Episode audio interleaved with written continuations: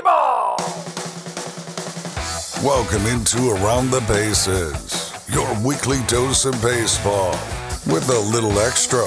Now, to take you around the bases, here are your hosts, J T Crabtree, Colin Lacey, and Joe McNulty. Welcome into the latest edition of Around the Bases. J T Crabtree, Colin Lacey, and a llama, apparently. Joe McNulty. We, uh, we do the show with the three of us in different locations through Zoom. And Joe, we mentioned in the first episode, Joe doesn't have a camera, but you've got a llama. Like, within, like the show open was playing, and I look up and there's a llama. Yeah, I figured I had to add a profile picture in there, and, uh, well... that was my latest screenshot that I had. Hashtag uh, new profile pic. Most accessible picture you have. No questions. No questions. What? I feel like this is just going to be one of those things that randomly throughout the show he changes it to every like, episode. Yep, it will be a new picture. Is that a is that a new fan poll? Vote for vote Joe's new profile pic each week. I, I like it. That could get dangerous. True. That's true. That's opening a horrible can of worms. Well, welcome into uh, this is episode three of Around the Bases. We'll talk some M L B, some college. Got a little bit of college baseball discussion. Obviously, the season's not going on, but we've got a little bit of discussion in there. Uh, we've got some kind of fun baseball stuff to kick around, and then we've got our, our rundown draft this week. Our all-time home run derby roster uh, going. Big time four rounds this week. I'm looking forward to uh, to seeing who who all we're going to get. I think in this one, we really haven't had an issue with people getting something that the other one wants. I think we're going to have some issues in this draft. Yeah, I made sure to put multiple names down just so that I had extras in case you guys took some of the guys that I wrote down. Yeah, you've got to have a full draft board, and it's going to be interesting to see if everybody goes about it the same way, or is it do you put your own little spin on it and you get some rando out in left field? I do have a couple of randos. I do. I'd imagine. Is that is that a me thing or just in general the three of us? Yeah, I think yes. The three of us. All right, let's get into it. Let's get into the the news that broke just a couple of hours ago over in the American League. The Toronto Blue Jays don't have a manager anymore. They have relieved Charlie Montoyo of his duties. Uh, guys, this is a team with a winning record, and they're currently in position to, if the season ended today, they'd be in the postseason, and they let go of their manager. What, what's the deal here? Whenever you sent us this in our group message, the first thing in my head was, there's got to be something more to this. Like, to me, there has to be something more that comes out in the next couple of days. I mean, this is coming barely three months after Montoyo signed a one-year extension.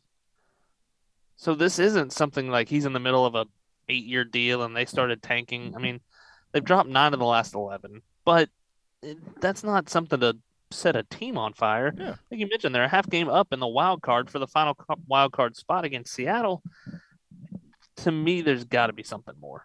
Yeah, even if you – like you said, Colin, they dropped nine of their last eleven, but the All-Star break's right around the corner. I mean, the, it just feels a little too early to to call that, uh, to pull the plug on that, and it just doesn't really make a whole lot of sense. This this feels like a very much a panic move, but also, like, I look at the Angels where they got rid of Joe Madden, and, yeah, at the time they were playing really bad, but they've continued to be bad since they let Joe Madden go, so clearly, like, that wasn't an issue. And then you look at the Phillies with Joe Girardi, I don't really think he was the issue, but they've played better since he's been gone. So I, I, I don't know. I, I see both sides, but I don't see this move working out the way the Blue Jays think they do. No, and when you look at the Phillies and you look at the Angels, it was more sustained throughout the first part of the whole season was not great. Blue Jays have been good. Yeah. Like, we talk about they've lost nine of the last eleven, but they're still in the wild card picture. Uh, it, most teams, and especially, I mean, you look at it, they're, what, fifteen games back of the Yankees for the division, but whatever. Everybody is. And so that doesn't really play into it. You're in contention for the wild card. You have the wild card right now. And you're also hitting a rough stretch, and they played some pretty good teams in that stretch. So I, again, I this one doesn't make a whole lot of sense to me. I think you're going to see a lot more coming out of this in the next couple of days. I don't know anything, but I would be shocked if this is just uh, we've lost nine of the last eleven, team's starting to scuffle a little bit, and okay, we're going to get rid of our manager. On the, the same division side, I know this wasn't in the, the show doc, but I know that we can both talk, or all three of us really can talk about it. The Orioles don't suck. Oh. Like, they're continuing to win. They've won, as of recording, we're actually a day early this week on a Wednesday. As of right now, they've won nine games in a row. They are at five hundred at forty-four and forty-four. I still don't get what's going on with this club, but they're still finding ways to win. No, and we talked about it last week. They had their first winning month since August of twenty seventeen, which blows my mind still saying that. But, and I'm not going to say I'm a closet Baltimore Orioles fan, but my wife from the Annapolis area, she's an Orioles fan. Sure. And so got to kind of take a peek at it. But you're at five hundred, and yeah, you're seventeen and a half games back, but you're used to that. But, I mean, you're two, two and a half games out of the wild card, and you're bringing up all this talent. You look at Adley Rutschman coming up just a couple of weeks ago. He's been the guy that they've been looking to the last couple of years ever since they drafted him in the first round to kind of spark this offense, and you've got a lot of other young guys that have been coming up the last few weeks. And it only looks like things are going up for the Orioles, which I don't know that anybody has said that in the last five years. Yeah, it's been a lot of fun to watch the Orioles, and it's kind of cool knowing that uh, one of my friends from high school actually is in that system. He's playing triple A ball for the Orioles right now in Norfolk, Virginia, and he got called up for a few games this year. And, uh, you know, it, it's really cool to see how this team has put this this roster together. I mean, a lot of these young guys that they uh, are, you know, calling up are from that Manny Machado trade when they got rid of him a few years back. And, and that's huge for them, um, you know, to to see that their trade actually worked out for them. And uh, it is like players like Ryan Mountcastle and, and uh, you know, Ryan McKenna, Adley Rutschman, like all these guys, uh, even Anthony Santander out of out of nowhere is leading the team in home runs. So uh, it's just a really young team that's that's going to go far, I think, in the next few years. Yeah, guys like, I mean, Cedric Mullins was an all-star last year, and he's underperforming but still playing well, and Austin Hayes has been really good and left. I mean, they they might not be total sellers like we thought probably probably two weeks ago. And know? They still have that veteran aspect in the, the locker room with Trey Mancini, someone yeah. who's been around and, and is able to kind of coach these young guys. Yeah, I mean, you know, he's a, a fan favorite going through the his, his cancer story and his recovery and his comeback. Um, They might have it together. I don't. Baseball is weird, you know. The I played in high school, and the best team that I played on was the least talented team, but we won more than any of the other teams that I played on, just because we worked together.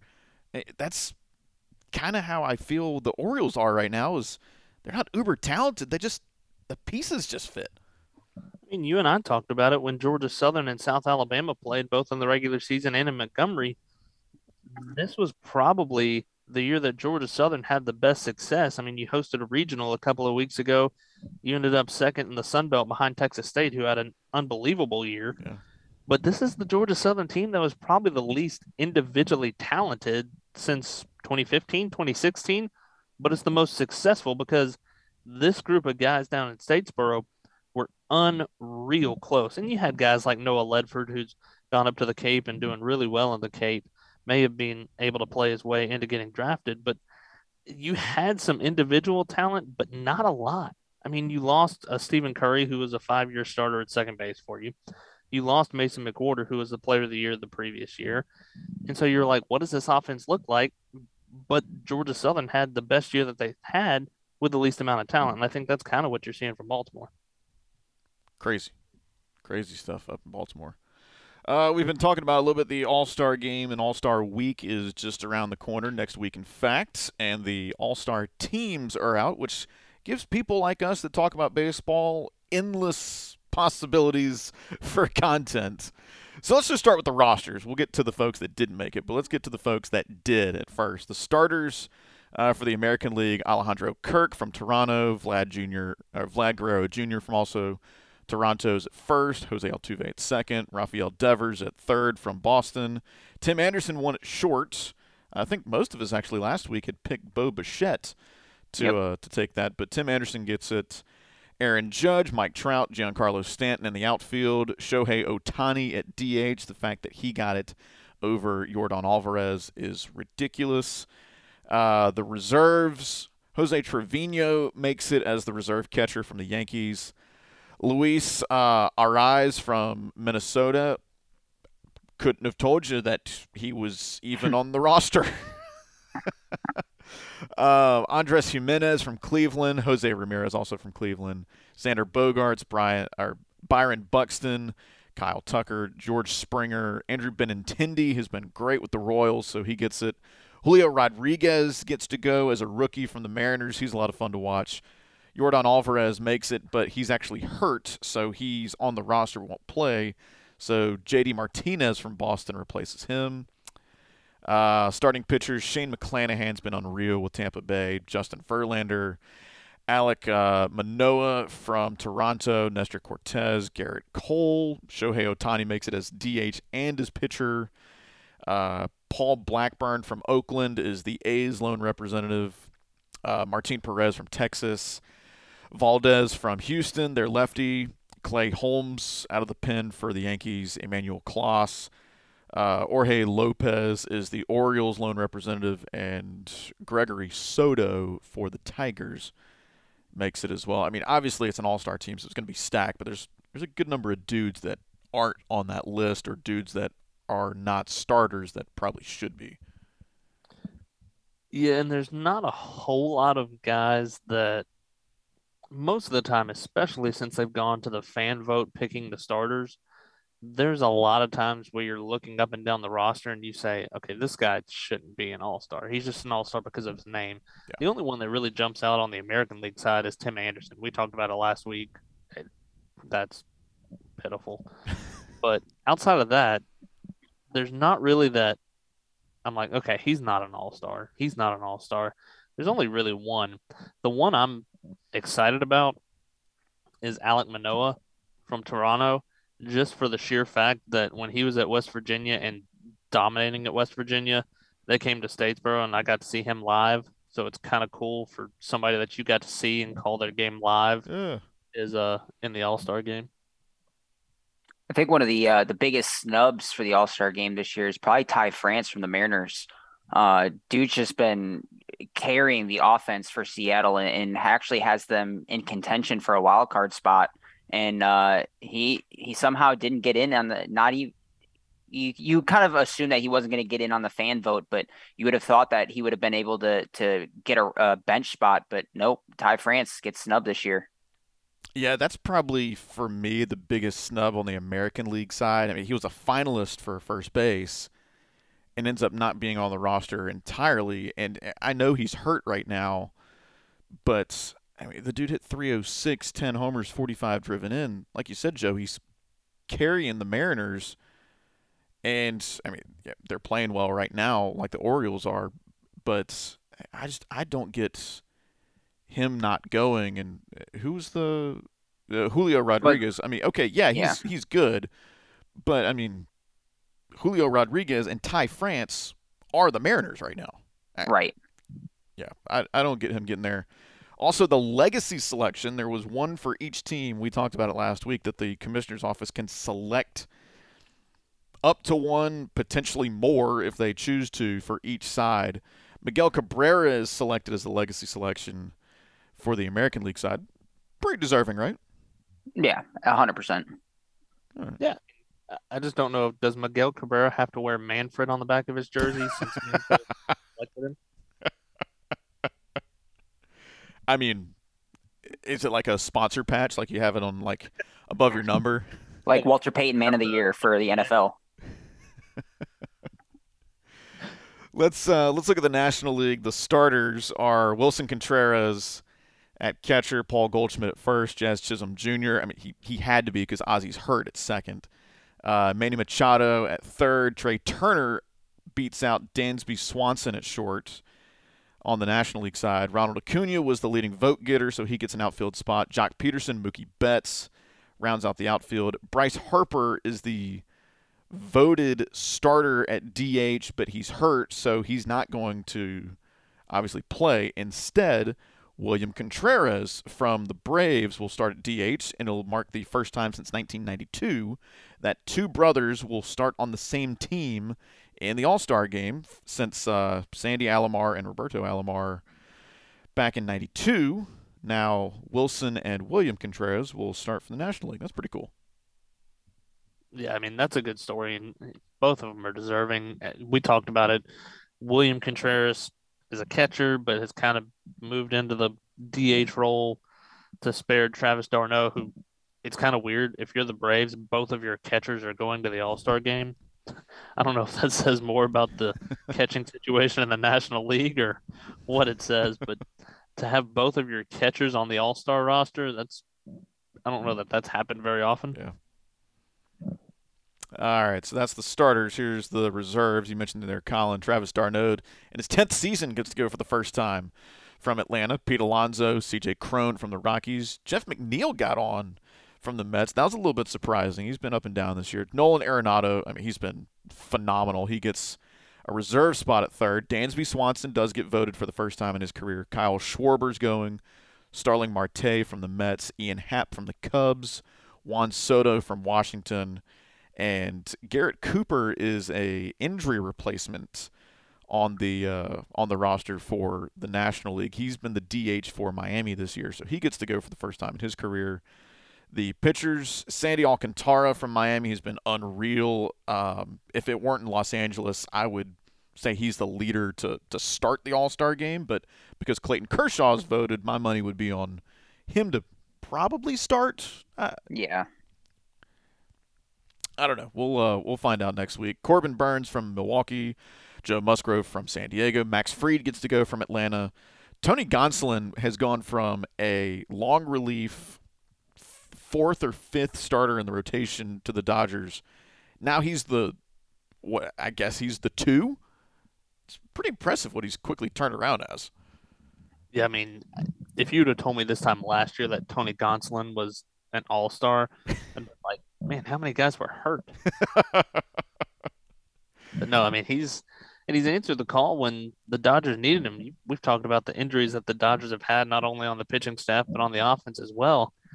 And so you've got Gonsolin, who nobody really knew exactly what you were getting. I mean, he's had his flashes where he's been really good. He's had his flashes where he's been really bad. But so far this year for L A, he has definitely answered the call and been a huge pickup for the Dodgers. Luis Castillo from the Reds gets to go as their representative. He's not going to be wearing a Reds jersey much longer. Clayton Kershaw goes from the Dodgers. Carlos Rodon um, is an injury replacement, or he's a player replacement, not injury, because Josh Hader is going on the bereavement list, so Carlos Rodon will replace him. Edwin Diaz from the Mets has been electric at the back end of games for New York. He gets to go. Uh, Ryan Helsley from Saint Louis gets to go. David Bednar is the Pirates representative, and Joe Mantiply is the Diamondbacks representative. Um, again, throw Ketel Marte in there. I don't know who Joe Mantiply is. I mean, I know they need another pitcher, but come on. Like, you got to get somebody from Arizona in there somewhere. Yeah, I, I I don't like that rule. Like, not every team has an all-star. It's okay. Yeah, I mean, and, and I think you see that with the bullpen for the National League, so hopefully all the starters go two innings apiece, and you don't need your bullpen outside of Edwin Diaz. But it, uh, I mean, Bednar has had his flashes this year for Pittsburgh, but how good can a reliever be for a Pittsburgh Pirates team? And then, he's coming in with a six-run deficit every time. Yeah, I mean, I mean, I guess there's no pressure, so that's true. But yeah, this uh. This is not the star-studded bullpen that you would expect from a National League squad. I still think the National League ends up winning this All-Star game just based on the offense that the, the National League is coming out with. I just think that their their offense could be a little bit too much for the A L.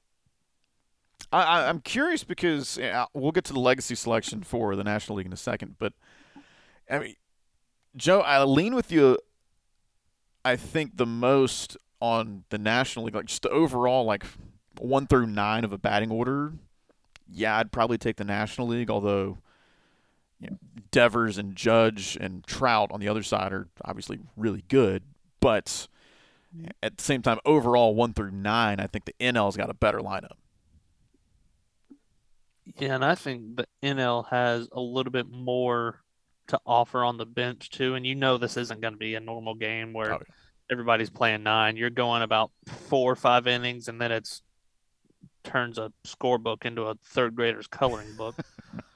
But I think the bench is where the N L kind of really takes an upper hand. I mean, you look at guys like Nolan Arenado, Dansby Swanson, Jeff McNeil, Kyle Schwarber, Starling Marte, Ian Happ, Juan Soto. Those guys coming off the bench, fourth, fifth inning, whatever it ends up being, I think that is a much better lineup than you look at a Jose Ramirez, Xander Bogaerts. Those guys are good, but I think you got to give the upper hand to the N L on the bench. Yeah.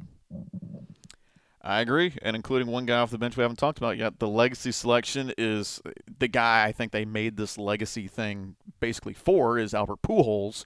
To give him a, a swan song, they're going to send him to Los Angeles for not only the game but also the home run derby, which that'll be pretty cool. I, I guess for like five minutes, then he's going to be gassed. Yeah, I think what what did we say? Over under three home runs. Yeah, we were texting and, the other day. In the minute and a half that they get, plus the bonus time based on home run distance, yeah, I don't see I don't see Pujols lasting over a minute and a half. Yeah. I... Since uh, since he's the legacy selection, does he get two timeouts in the minute and a half?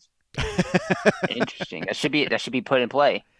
Does he come to home plate with a walker? He's got a Camelback with the Gatorade in it. All right, so that's the that's the M L B All-Star rosters. We'll talk about the snubs and the Home Run Derby uh, roster later on in the program. We'll take a, a quick timeout here on Around the Bases, and we'll talk, uh, kind of kick some ideas around, just some, some things that actually we have talked about in our group text off-air. We'll bring it to, to you guys here when we come back on Around the Bases. Did you get a call or message that mentioned Social Security that made you feel threatened or scared? That is not the Social Security Administration. Social Security will not threaten you, press you for personal information, or demand instant payment. Social Security does not accept payments by gift card, prepaid debit card, internet currency, or by mailing cash. Criminals use these forms of payment because they are hard to trace. Don't fall for it. Hang up, ignore them. Report this criminal activity to O I G dot S S A dot gov. Welcome back to Around the Bases with J T, Colin, and Joe. Welcome back to Around the Bases. J T Crabtree, Colin Lacey, and Joe McNulty talking some baseball for, well, not two hours now. When we started two hours, we're getting there. We're building to it. Let's uh, let's talk. I, I called it in the, the show doc, questionable questions, because this is either going to be somewhat head-scratching or just complete nonsense. Um, you could be scratching your head because it's nonsense. That's fine. And to preface, these are all questions that have sparked longer conversations than they need to, whether it's when we're on the road together or at a tournament or something. But these are definitely questions that there are very strong opinions on both sides of. I have some strong opinions about some of these. Um, let's start with the first one. That I, this is what gave me the idea for doing this segment was, is batting around nine or ten batters coming to the plate in an inning for a team? I I say ten.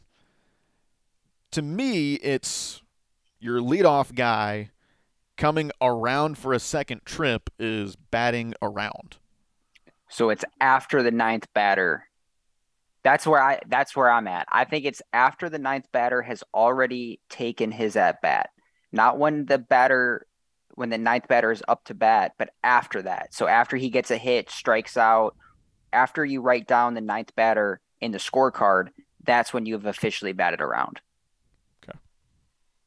Uh, yeah. I'm, And see, it's weird because I've been on both sides of this, which doesn't seem like you can be. But I always said it was ten batters until about six months ago. And then I kind of changed to where I'm kind of with Joe. You bat around whenever you have sent nine guys to the plate. Because what's the difference between the tenth guy and the eleventh guy? Yeah. There's not really a difference. But there's a big difference between the ninth guy and the tenth guy.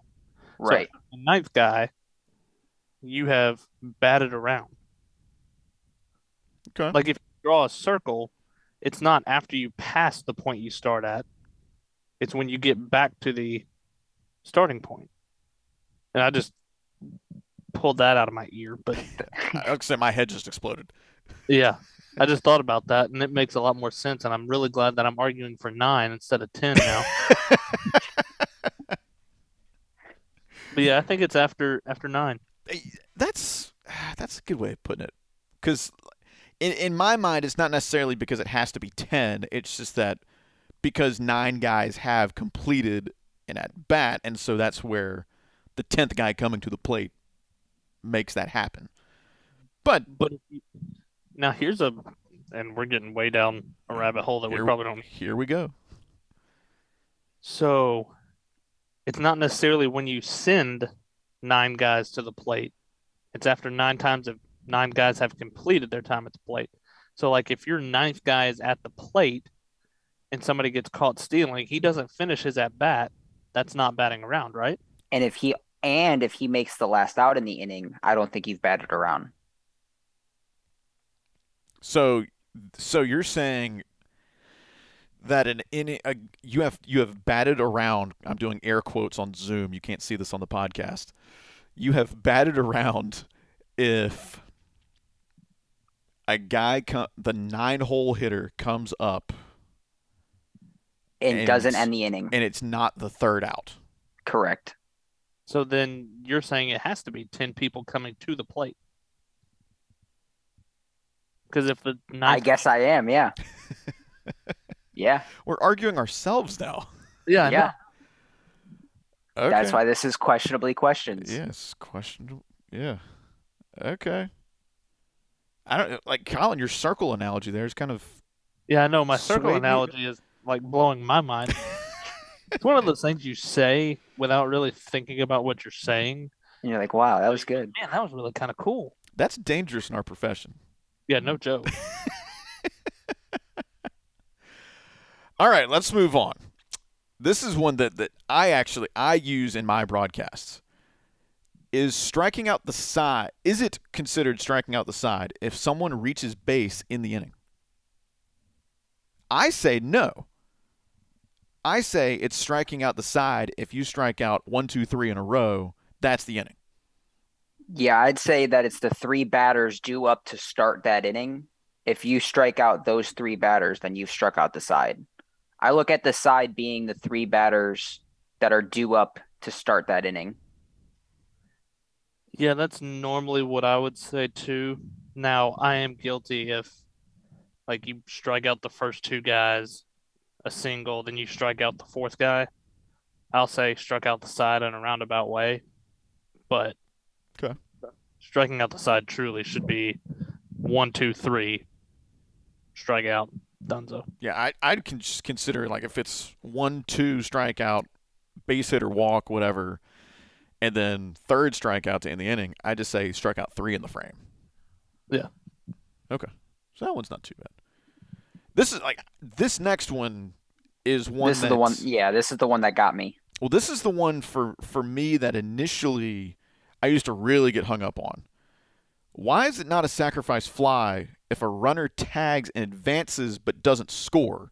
So say it's a runner at second, one out, fly ball to right, runner at second, tags and moves to third. That's just a fly out in the scorebook, not a sacrifice. But why? And especially when if that batter was to just bunt the runner over, it would be considered a sacrifice. That's what that's what worries me. My argument to that is, if a guy is hitting behind a runner and, like, runner at second, nobody out, you get a ground ball to the right side, that's a productive out. It gets the guy over to third, but it just goes in as a four three ground out. Could be what he was trying to do the whole time, but yeah. that's not a sacrifice four three. But then shouldn't – and a play of someone scoring then, shouldn't it just be fly out? Fly out R B I and not sacrifice fly R B I? Huh. Uh. This is why I threw this stuff in here, because this this one particularly has always stuck with me. That, like Joe, like you were saying, if you're bunting, you're putting the ball in play to move a runner and most times not score him. So that doesn't count as an at-bat. But if a fly ball advances a runner, that does count as an at-bat. Huh.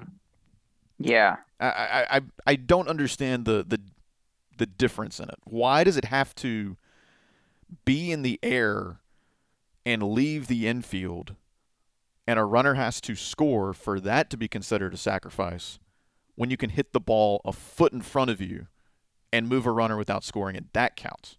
They should just get rid of the sacrifice altogether. Well, I get the like sacrifice bunt because yeah. you are sacrificing your at bat for moving a runner or whatever. Correct. So then, no, no. in my mind, they should get rid of the sacrifice fly. That yeah. should not exist. It should just be fly out with R B I. Huh. Logistics. You didn't specify that we were going to have to think in this podcast. Because now you have wrapped my head around a this telephone is, call. This is the most intellectual conversation we will have all week. That's the sad part about it. Yes. All right, let's let's put a pin in that one. We'll move on to our last one. And this one, this one still sticks with me. Is it R B I or R B Is? R B I. I agree. I agree. I uh, yes. R B I, because it's runs batted in. Yes. Yep. Run batted ins. Yes. That's yes. exactly what I have. That was way quicker than I imagined. That's exactly what I say. It's it is not runs batted ins. It's yeah. already plural. Right. You don't throw an S on the end of that. It's That's runs fine. batted in. That's fine. He has fifty-one R B I. He has fifty-one runs batted in. Correct. Not, not fifty-one runs batted ins. That's stupid. I don't know. It made me really happy that you put this on here because I've had this conversation with a lot of people, and I think you're one of the first people that agree with me. Hey, yes. Which doesn't really surprise me all that much. That's why we're doing this show, right? Yep. All right. Cool. All right. So we've we've got we've laid some groundwork there. We'll probably I'm I know there are other questions that will pop up as we go along, but we'll stick with those four for now. Uh, we'll move ahead here. We'll take a look at some college baseball stuff. That's something actually that our head coach at South Alabama brought up to me the other day. So we'll bring it up here and talk about it more when we come back on Around the Bases.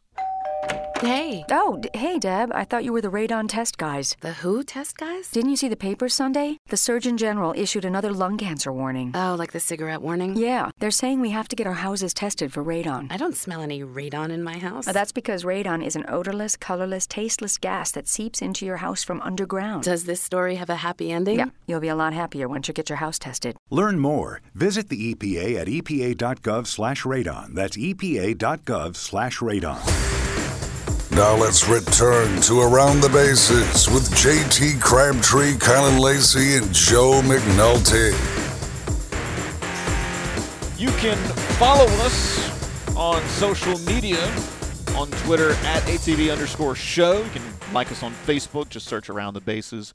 If you want to be a part of the show each week, you can submit a question. Uh, shoot us a tweet or D M or comment or whatever on Twitter or Facebook. And also shoot us an email, atbradioshow at gmail dot com. And you can also get um, each weekly episode downloaded straight to your smart device by subscribing, following, adding, whatever Uh, Apple Podcasts, iHeartRadio, Google Play, Google Podcasts, not Google Play anymore apparently, and Spotify. So you can get us on all four of those major platforms. Let's dive into some college baseball talk real quick. Um, over here at South Alabama, our head coach for baseball, Mark Calvey, actually brought up the other day that um, N C double A roster sizes coming out of the pandemic were unlimited. You know, you had guys that were supposed to graduate that aren't now, were given an extra year. Different scholarships were were honored, so cla- the recruiting classes were just all screwed up. In twenty-one, the roster size moved to forty. So we had twenty pitchers, twenty position players. Moving now to twenty twenty-three, the roster size is going to move back to the, quote, traditional, the pre-pandemic thirty-five man roster. Now, that's going to cause some problems for some teams that have had a forty man. The year before that had an unlimited roster. The classes are screwed up for probably another, what, like three years or so, because you're still going to weed dudes out that had a COVID year. So two or three years, you're still going to have these these this issue. There's a a caveat in the rule where if you still have a COVID year left, you don't count against the thirty-five. So I mean, you can have some teams that are still floating out there that'll have forty, forty-two guys on a roster, but it's really, by N C double A terms, it's only thirty-five. Well, then you're going to have a trickle down now, too, where you're going to have to get it to thirty-five. Uh, we're going to have thirty pitchers in for fall. So you you need nine guys in the field unless you got a bunch of two-way guys. A lot of guys are going to be cut. So you're looking now through January, where Division two, especially the JUCOs, it's going to be an embarrassment of riches on a couple of these teams, because dudes are going to have to be Division one players are going to have to find a home to play somewhere. Yeah, it's going to be interesting to see how many teams really get affected by this. And I say that because, like, here at Georgia Southern, allowed twenty-seven man roster in a conference weekend series, yep. I think it is. And there was a lot of times that Georgia Southern didn't fill all twenty-seven spots. You'd have twenty-four, twenty-five guys. I I know you don't need forty guys to play a college baseball series. You just don't. But it'll be interesting to see how many people either raise a stink about this, and I think there's enough guys that are still, I mean, you look at juniors, seniors, heck, even quote-unquote COVID sophomores, the COVID waiver still affects a good many people. Yeah. And so it's how, and Lord knows what the N C double A is going to look like in twenty minutes, but it's going to be interesting to see how that waiver is kind of applied, because if you were a redshirt freshman and redshirting that COVID year, you still get that COVID year. So you have five years. This would be your COVID junior year, I guess. I think. Yeah, I, th- I think that's right. Not great at math. But it would be your COVID junior year, but you were going to redshirt anyway. So does that, it should still affect it, but it's going to be interesting to see how everything gets applied, and if it's some uh, finagling, some interesting applications across the college baseball world. And I think out of all the positions that's going to hurt the most on a college baseball team, it's got to be the pitchers.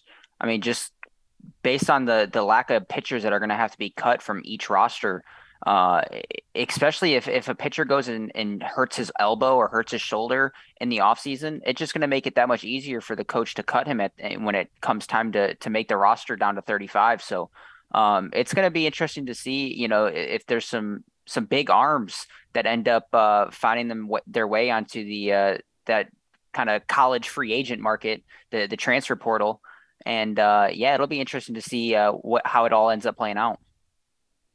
That's a good, you know, you could have a guy who blows out his arm in the fall, go in the portal, the portal, and sign with a new team for his recovery, and he doesn't count to your thirty-five. He's just going to, he'll be redshirted essentially, or you don't even have to list him as a redshirt really, I guess. You can just sit him, and then come twenty-four when he's healthy, hey, look, we've got this, all of a sudden, this ace from another Power Five that's been here the whole time. Yeah, and if you're not on the thirty-five man roster, it doesn't mean you're just off by yourself. I mean, you can be yeah. redshirted. You can still be with the program. You just can't play in games. And so there's a lot of times where guys will be around the program, but they know they're either redshirting, whether it be medical redshirt or just taking a redshirt year, and still be around the team, still be on the team without being on the team as far as the N C double A is concerned. And so it'll be interesting to see how everything gets applied and how, especially with the transfer portal now, because now guys aren't, I mean, there are some, but most guys are like, redshirt? No, forget that. Mm-hmm. What is that? I'm going to go to some other college that is promising me I'm going to play, and then might end up redshirting there, but that's beside the point. you, I, you had said that you guys at Georgia Southern sometimes wouldn't fill that twenty-seven necessarily. I know with us here at South Alabama, whatever the max is, we're taking it. it that bus will be packed with however many guys we are allowed to put on there and take. But like you said, too, you know, we've got a lot of guys that are redshirted, medical or not, that still have a role. Like we had a, a redshirt kid that he did our track man every game. That was his role. We've got a, a red another redshirt kid that charts pitches and just sits up in the stands. You, you might not have thirty, or you might have thirty-five in the dugout, but you've got forty-five kids that serve a role yeah. outside of game day too. So I don't know. It'd be interesting to see how this. how much it affects different teams. Yeah. Uh, the I, I'm sure, and it's going to be like this everywhere, and, and it is in every sport already, where the the bigger schools with the bigger money are going to be able to just stockpile some guys, like we're saying, they can grab an injury guy or, or whatever and just, hey, we've got some cash stashed for you over here, you're good, or, hey, I, I don't know if there's an equivalent of like a blue shirt in baseball, but, I mean, could you have something like that where, hey, you come over here, but you don't count for this class, you count for next year, and we promise to give you some money next year? I don't know if that's going to be a thing or not. And I think you're going to see with this more people getting cut, and it's going to be more and more every year that you're not on the thirty-five man. You're going to have a lot of people jumping ship after the fall, which could benefit a team that has struggled in years past. I think in the Sun Belt Conference, a team like U L M, yeah, you get a bunch of guys that are not making the L S U thirty-five man. They're not making the heck even the La Tech. U L M people will come after me for that, but not making the La Tech thirty-five man, but could play a role for U L M. That could be beneficial for some of the smaller teams.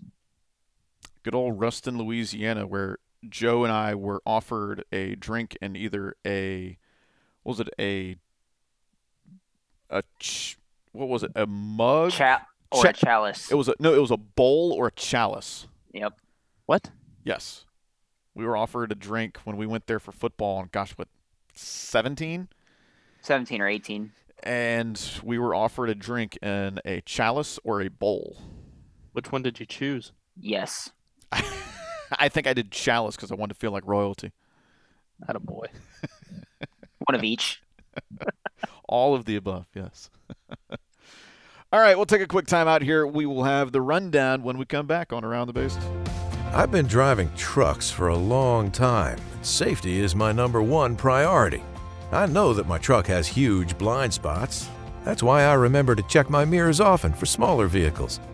Everyone can help keep our roads safe. Next time you're behind the wheel, try to avoid lingering in those blind spots. It can be dangerous. Let's all plan to share the road safely. Learn how at w w w dot share the road safely dot gov. This is Around the Bases. Now, to take you around the bases, here's J T Crabtree, Colin Lacey, and Joe McNulty. Appreciate you guys tuning in on episode three of Around the Bases. J T, Colin, and Llama. Uh, Joe McNulty. That's me today, Llama. You know, like you, you've had two name or two nicknames, rather, Joe, since uh, you and I have been working together. Because you know, Chicago Joe, obviously, because you're from Chicago, right? But then, like recently, we had the banging hot sauce going. Yep. Uh, I, now you're Llama. Llama. Llama Joe. Llama Joe. That's gonna stick.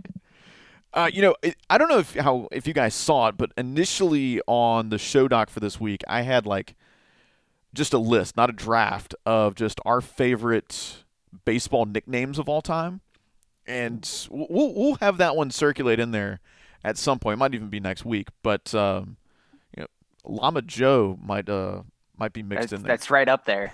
Yeah, that's my first round pick. I'm changing that right now. Your your contact info on my phone is perfect. As long as you get the profile picture in there. Yes, yeah, you got to get the contact picture so that shows up whenever. Yep. The llama coming in, not even like full. It's not even a full picture of a llama. It's just a head coming in from the corner, and a grin with teeth.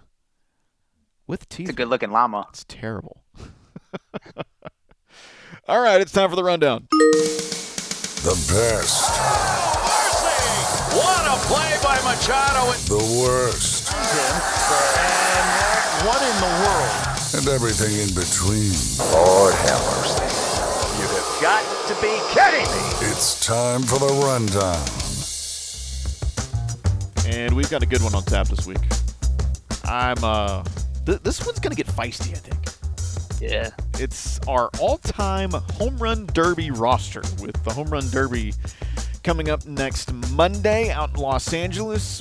Four rounds. We get four guys to put together a lineup that we think would win a home run derby. It's not based on stats, nothing like that, just who we think could go out and win a home run derby. I have first pick this week. Oh, of course he does. I knew this is the week it. he gets the first round pick. It's I haven't had it. Yeah, I haven't yeah. had it yet. Yeah, that wasn't planned. It wasn't. I told you I had another topic until this morning. Uh huh. Old bait and switch. All right. D- do you want the first pick then? Do it. Do we want to switch this up? My team will still dominate your team with the with the two. Dang! Shots fired. Oh, I'm fired. Wait, so he's assuming that Jay uh, that Joe is the three. Hey, that's fine. I can have the last pick and probably still win. Oh. Yes. Let's. Oh, I'm fired up. Let's do this, boys. This is a snake draft, right? No. we're we're going one, two, three, one, two, three, one, two, three. All right, all right, all right. Oh, by the end of this, we're going to be playing M L B The Show against. We are. I, I still think like we need to go out to either either of our respective fields, plug in a PlayStation, and play some home run derby on the big screen. True. You say that like that wasn't our entire quarantine. What? Have you not heard this? No. Oh, this is this is another day. Yeah, man. The entire COVID quarantine. You know, Glenn Ingram and yep. Aaron Soka. Oh yeah.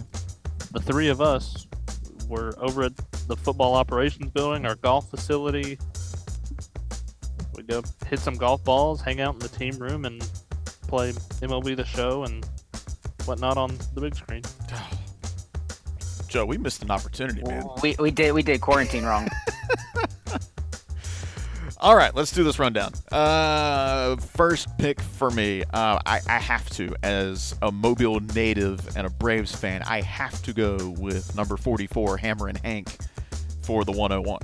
So, Hank Aaron is my first pick. Um, and Colin is pick number two. Uh, pick number two.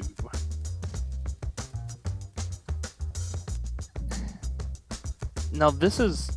It depends on what the format of our home run derby is. Okay. Is it the three rounds and you're head-to-head, and, or is it the first two rounds combined? And... No, let's let's say you're four...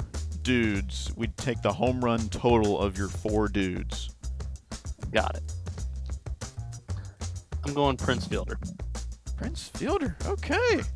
He had, to me, one of the most powerful swings, but how he did it over and over again, I will never know. One of the biggest human beings I've ever seen. And he ends up winning it in twenty twelve in Kansas City. But the only reason he got past the first round, he had five. The only reason he got past the first round is two guys had four. Matt Kemp had one, and Robinson Cano had none. Starting Braves, second baseman, Robinson Cano. With a couple hits. Well, you guys just lost this draft, so thanks for allowing me to take the kid, Ken Griffey Junior Oh. Best swing in baseball, the only three-time home run derby champion, nineteen ninety-four, nineteen ninety-eight, and nineteen ninety-nine winner. Ken Griffey Junior, I mean, his just got that classic, beautiful baseball swing. And, I mean, come on, he's going to be up there with his hat backwards looking cool as ever. That's a good pick. That's I I somehow didn't even have Ken Griffey on my list. Oh, wow. I definitely didn't have Prince Fielder. All right, I've got the next one. Um, I'm going – this is a similar pick to Prince Fielder. I'm going Josh Hamilton. And Colin is so mad right now. God, I don't like you. The, the performance he put on at Yankee Stadium – Yes. In, in what, two thousand eight? Yep. God, twenty-eight that, in the first round. That is stupid. I'm good. And, and I know that, you know, he had his little spurts here and there, and overall his career wasn't, you know, magical or anything like that. It wasn't one of the all-time greats, but he's an all-time great in the Derby. So I'm going Josh Hamilton. Man, I really don't like him. He was the one I was going to bust out in like the third round and have both of you go, man. Nope. I actually had Josh Hamilton written down as well. Yes. I completely rigged this. Now I want that first pick back. All right, Colin, you're on the clock. Man. David Ortiz. All right. Big Papi. Solid Man, pick. To my whole draft board. All right, my next pick. I've already got one junior, so I got to get another junior. Vlad Junior Vladimir Guerrero Junior had ninety-one home runs in the two thousand nineteen Home Run Derby, the most home runs in a single derby, and he didn't even win. He lost to Pete Alonso in the championship round, twenty-two to twenty-three. But Vlad Vlad Junior, Ken Griffey Junior, I'm sitting pretty right now. It's pretty solid, man. I forgot that he went uh, he went deep that many times and didn't win. Yeah. I forgot about that. All right, well, you mentioned my next guy is Pete Alonso. He's back-to-back defending Derby champ. Probably win again this year, to be honest. He's in it again. I He's figured it out. So, um, although I did like Ronald Acuna's uh, response when he was asked, "Hey, you know, do you have you are you going to ask for any tips in the home run derby?" He said, "I don't need tips. You hit homers." That's perfect. Fair enough. um, I'm going Pete Alonso as my third pick. All right, my third pick. Since you stole Josh Hamilton from me.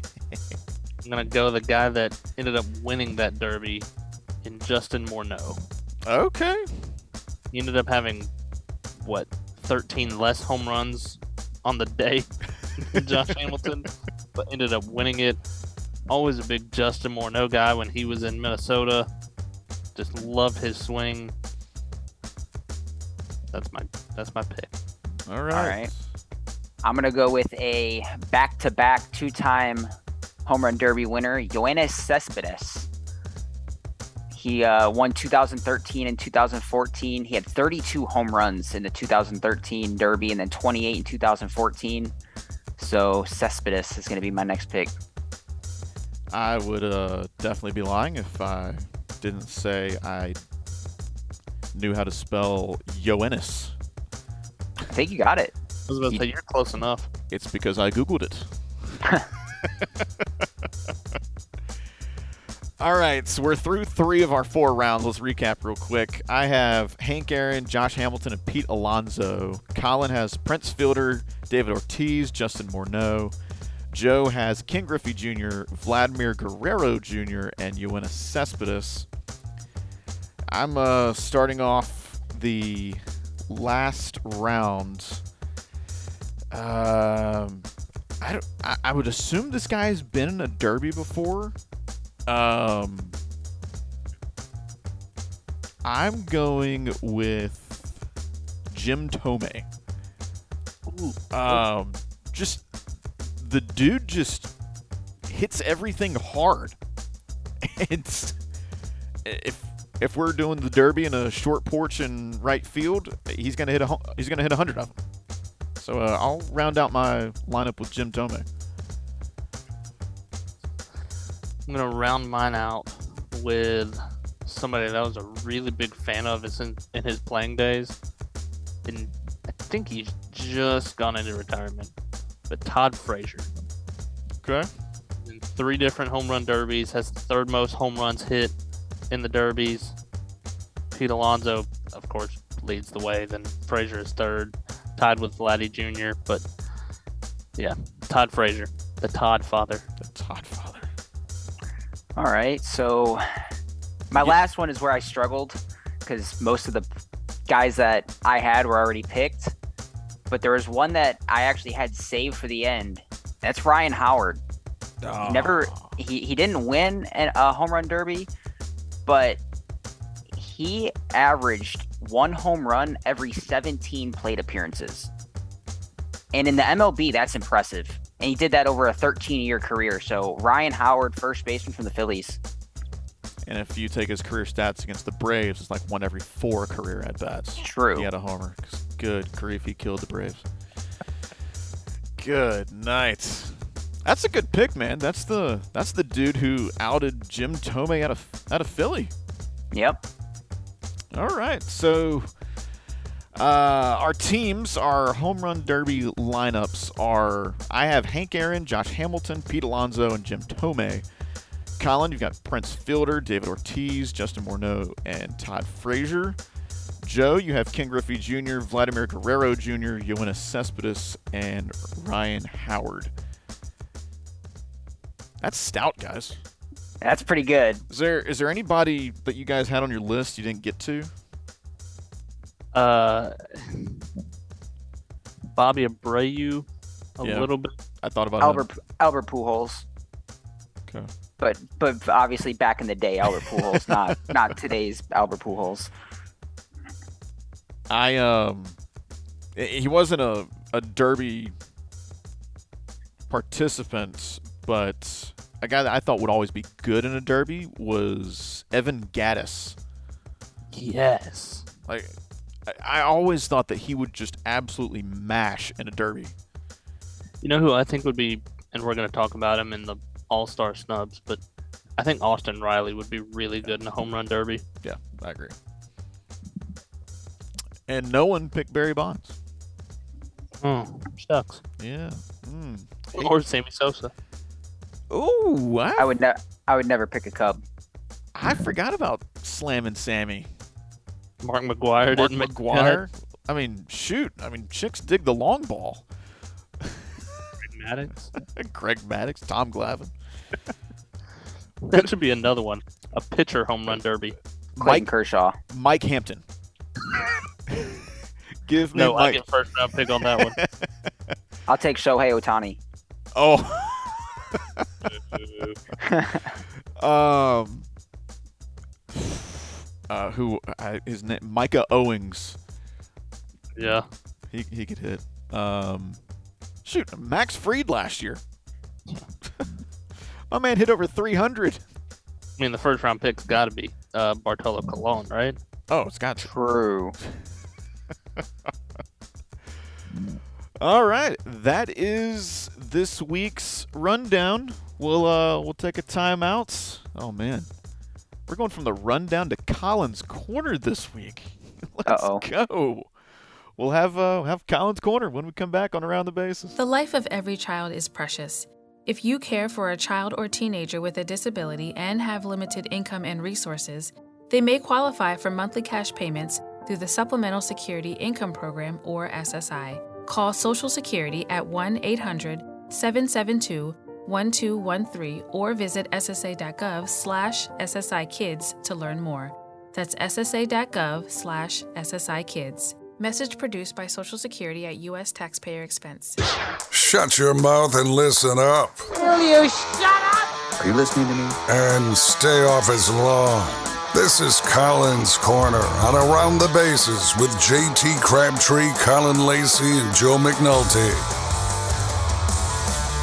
Back into Around the Bases, episode number three. Colin Lacey alongside J T Crabtree, Joe McNulty, also known as Joe the Llama. But we are in to the segment of the podcast that everybody either loves or hates, depending on which side you're on. Or it, loves to hate. Yeah, there you go. Nice. But Colin's Corner. So this week, it's not necessarily a rant as much as it's something that I think a lot of people are going to agree with. But,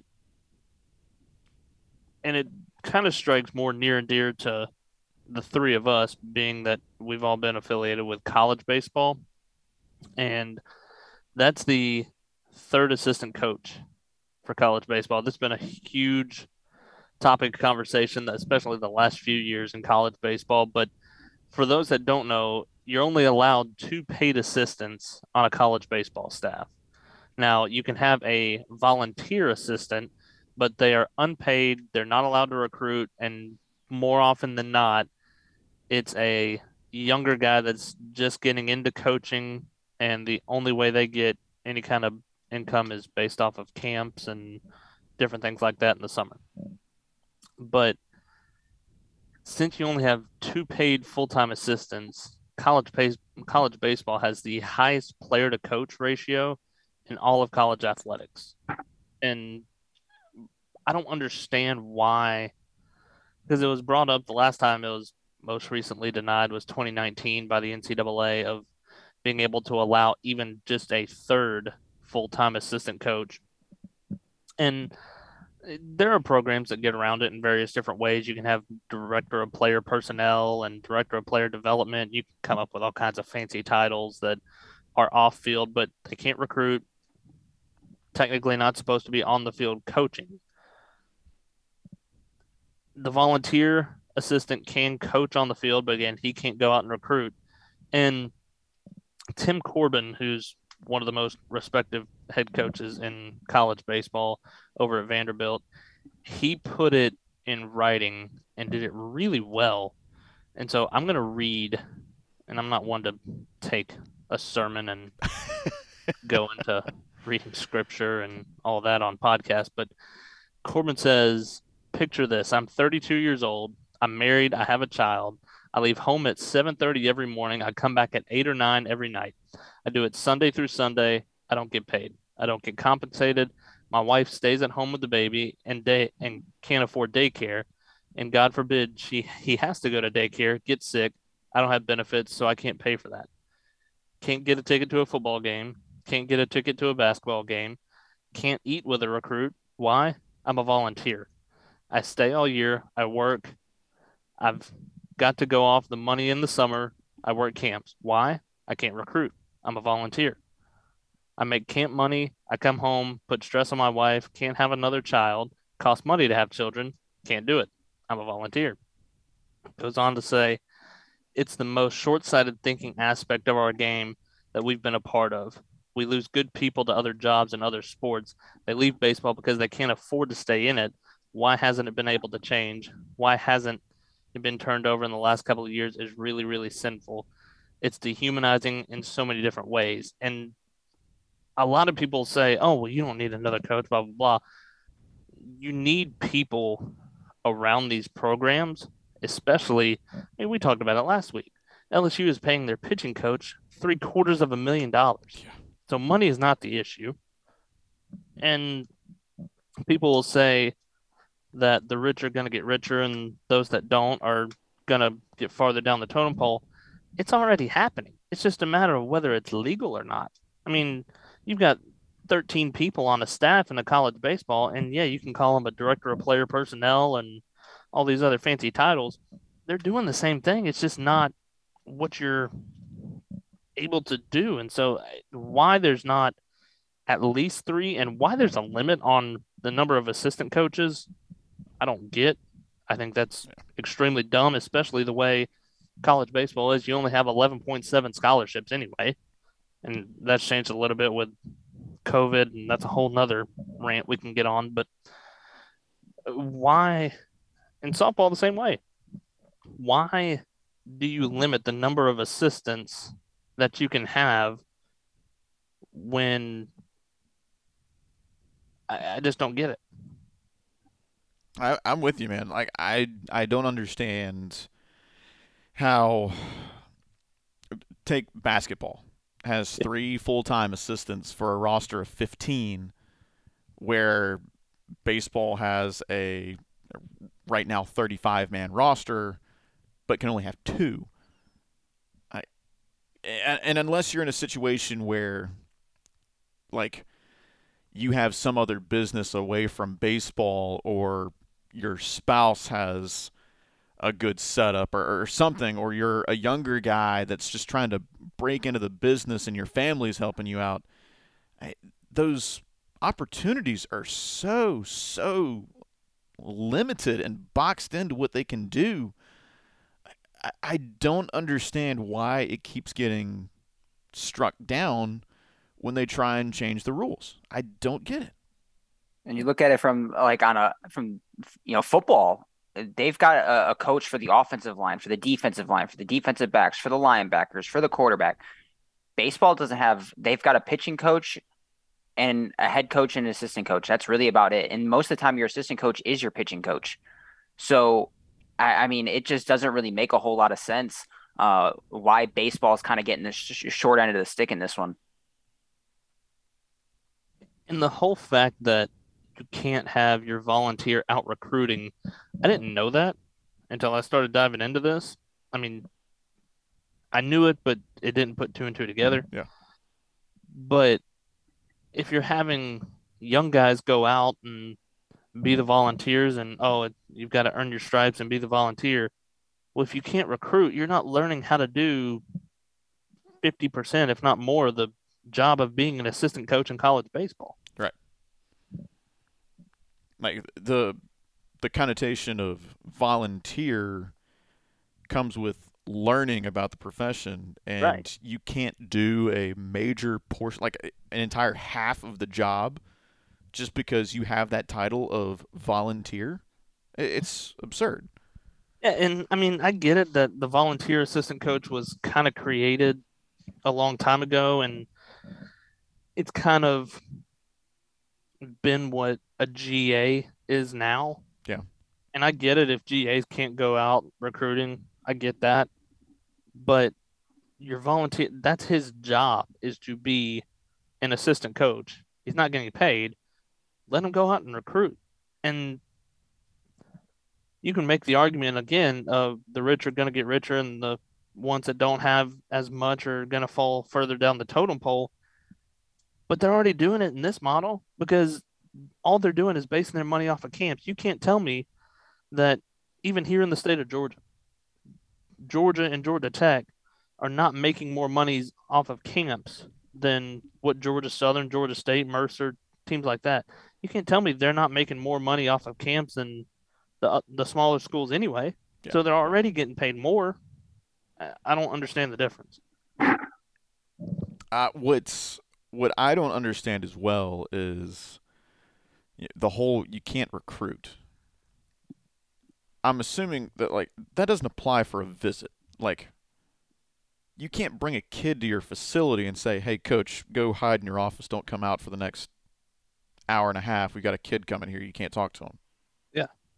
So what is the difference between them sitting here saying, you know, doing the visit, talking with them, and sitting there watching Synergy or Huddle or whatever of a kid's film. It, that's recruiting. And I'm sure some programs are doing that. But, like, what difference does it make if he's sitting there flipping through film, watching a guy, and then he comes on campus, and as the volunteer you talk to him, then what difference does it make? At that point, you're doing the recruiting job. Especially like we talked about, and there's two different ways of thinking about a volunteer in the framework of college baseball right now. It's either a young guy that's just getting into coaching, probably fresh out of school, or it's a guy that has gone on to a pretty lengthy professional career and is coming back getting into coaching where they don't need the money. Louisiana's done that a couple of different times with a few folks. South oh, Alabama's done it. Yeah, Alan Lucky's the, the volunteer here. And wait, Lucky was the volunteer? Yeah. Wow. Yeah. He's, I mean, we don't list him on the roster as volunteer. They're just all assistants because Mark Calvey's thing is you're doing just as much work as everybody else. You shouldn't have the volunteer title. But, yeah, Alan Lucky's the volunteer. But you look at, for the recruiting purpose, wouldn't you want the younger guy that is just out of these kids' shoes to be able to tell them more of what they're coming into?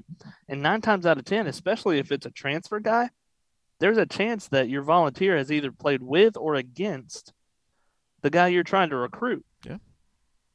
Is he not? And again, I know he's part of the conversation and all of that, but I, I, I don't get it. I mean, you look at a situation like you guys last year, Jeff Cordy. It, we've, we've got a similar thing where your volunteer last year was Jeff Cordy. He was actually our G A the year before that. We don't get our... We've got a nice feeder system of y'all's G As and volunteers. Yeah, because now you've got Woff back over there. Great. And uh, those are two perfect examples yeah. of how you can grow through a volunteer. Cody Wofford, now the hitting coach with Georgia Southern, was the volunteer coach for us for two years. One of the best assistant coaches, young assistant coaches in college baseball right now, had gone to Eastern Kentucky for a couple of years before coming back when Alan Beck went to be the head coach at Western Carolina. Last year we had Jeff Cordy, who was a G A for you guys.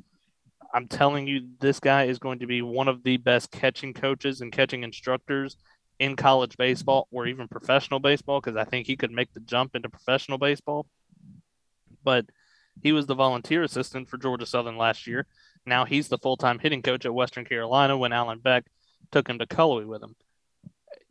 That's what this is supposed to do, but why are they not assistants? Because the third assistant, I mean, you look at basketball, your third assistant is probably the young guy that's just getting into the business, if not just came up from adobo status or something like that. Yeah. Why does he have to be a volunteer, and why can't he recruit? Yeah. Another connection there, Colin. Uh, Woff at E K U was working for our former hitting coach, Chris Prothro. Huh. Pro's now the head coach at E K U. So look at that little triangle going. You know, we're not supposed to like you on the baseball diamond. You're sending some pretty good people to us. It's true. It's true. That's good stuff, man. That's, I mean, like I say, the, the three of us working in college athletics, so that's that's right up our alley and something that hits right at home for, for us. I don't know, for a lot of folks that'll that'll be listening in. It makes uh makes a lot of sense. And I think it's more so, and again, not to say it's the high and mighty of college baseball and working with the baseball program, but when you get to know these folks, when you get to know, and you're with from February until May, hopefully June, mm-hmm. you're with the baseball team more than you're with your family. I see. Last year, our volunteer assistant was Jeff Cordy. I probably saw Jeff more than I saw my wife between February and June. I mean, it's just the way the business is. Yeah. And so when you get to know these people, know them on a personal level, it even lights the fire even more of it, this is dumb. Yeah. Like, this makes no sense. Yep. Our volunteer, Alan Lucky, was best guys that I know. Yeah. I mean, they're good folks. Just Getting the short end of the stick, man. Good stuff, man. That's, uh, yeah, we can definitely get behind that. We'll, uh, we'll take a timeout. We'll go, uh, we'll switch back to Major League Baseball when we come back on Around the Bases. If you're talking, they will hear you. Why are we getting killed like this? Kyle's not here. Got caught drinking beer in the park a couple of nights ago. Really? Yeah. Zero tolerance. He's out for the season. Harsh. Hey, he knew not to drink. We've made that clear to all of our kids, right? Uh, no, not really. Bill, if we don't tell them what we expect and why they shouldn't drink, how are they going to know? Talk. They hear you. For more information, visit underage drinking dot samhsa dot gov. Welcome back to Around the Bases with J T, Colin, and Joe. You can catch a new episode each week on Google, Apple, iHeartRadio, Spotify as well. You can interact with the show each week on social media, on Twitter, at ATB underscore show. Uh, shoot us an email, A T B radio show at gmail dot com. And uh, also be sure to like us on Facebook as well. We're on all those platforms. Be sure to never miss anything about Around the Bases. Guys, let's switch back to uh, Major League Baseball and the All-Star Week. Uh, we didn't get a chance to talk yet about some of the guys that didn't get selected to the All-Star. And we talked a little bit about Ty France. That was a big one uh, for, for us down here regionally. Austin Riley not going from the Braves is absurd, and he had another home run again today in their day game against the Mets. Um, Joe, for you as a Cardinals fan, Tommy Edman not going is a, is a pretty big snub as well. He's been really, really good since he moved to short. You know, yes, it's a snub, but it's a little bit it, – I'm okay with it only because of the shortstops that got in for the National League, it being Trey Turner and Dansby Swanson. It's two guys that are deserving of all-star spots. Now, Tommy Edman playing m- multiple positions for the Cardinals, he probably could have been the best second baseman on either the American League or the National League side, but because he's playing more shortstop for the Cardinals, that's why he fell under that position. Some other guys. Yeah. This whole, yeah. This whole Austin Riley not in thing, and it made me laugh really hard that he was named N L Player of the Month the same day it was announced that he didn't get the all-star nod. And I mean, you go back to kind of what you were talking about, Joe, with the different shortstops that are in the National League. I mean, Manny Machado, he's had a good year, three oh five average, fifty-one R B Is, but Austin Riley's been one of the best players in this league, especially for the last month, month and a half. He's been huge for the Braves, twenty-five R B Is already. And we're sitting here on July thirteenth. And he's somebody that he's a big part of the power for the Braves, but he's not somebody that neglects the average and neglects the getting on base and driving people in conventionally by just trying to hit bombs. He is somebody that I've been a huge fan of since he came up. And I know the first couple of years weren't necessarily pretty in the big leagues, but once he stopped swinging at sliders low and away, it's a completely different ball game for him. He is somebody that I think is going to have a huge impact for the Braves, hopefully for a long time as a Braves fan. But I, I don't get it. And especially when it first came out, I'm like, all right, this is ridiculous that he's not on the roster, but there will be people drop out and he'll be one of the first added. Yeah. We're sitting here, what, five days away, six days away from the All-Star game, and still no movement. So I, I don't get it. Yeah, that I'm looking at C J Crone goes from the from the Rockies, and he's their lone pick. And okay, yeah, his overall numbers good this year: two ninety-two, twenty bombs, sixty-seven homers. But he plays in Colorado, and you look at his splits at home. fifteen of his twenty homers are at home. fifty-one of his total sixty-seven R B Is are at home. He's hitting three forty-seven at home. You look at the road, five homers, only sixteen R B Is on the road. He's hitting two twenty-nine on the road. Like, it's Coors Field inflating stats is a thing. Yeah. And and I know that okay, yeah, he's having a good year, but you can't tell me that Crone, again, this goes back to every team needs a representative. You can't tell me that C J Crone deserves it more than a guy like Austin Riley or Tommy Edman, or there's Sarah, Brian Reynolds from the Pirates has been good. I mean, he's been better than C J Crone, I feel like. I, I, I, don't, I don't know. Or, like, Dylan Cease from the White Sox not going. He's third in the majors in strikeouts. How is he not there? Because the White Sox are bad. Yeah, and everyone hates Tony La Russa right now, which is warranted because he's done some right, yeah. horrible thing. Did you guys see the other day on an oh one count, he intentionally walked Jose Ramirez? Yep. That's fantastic. They threw one pitch and he said, yeah, no, never mind. And the fact that Tim Anderson is the White Sox representative and not Cease, that's ridiculous. Yeah. I mean, Anderson's been hurt, and he still gets to go. As a starter, he's going. But it, that's what you're going to get whenever you have exclusively fan vote for the starting lineup. Yeah. I mean, it, fan vote has been a part of it for a long time, but it hasn't been exclusively fan vote. And so, and we talked about it last week, how much of a fan I am of the legacy selection by Rob Manfred and the commissioner, and I would love to see where, okay, you can have the fan vote as the starters or whatever, and then once you get through everybody has their representative, have the managers.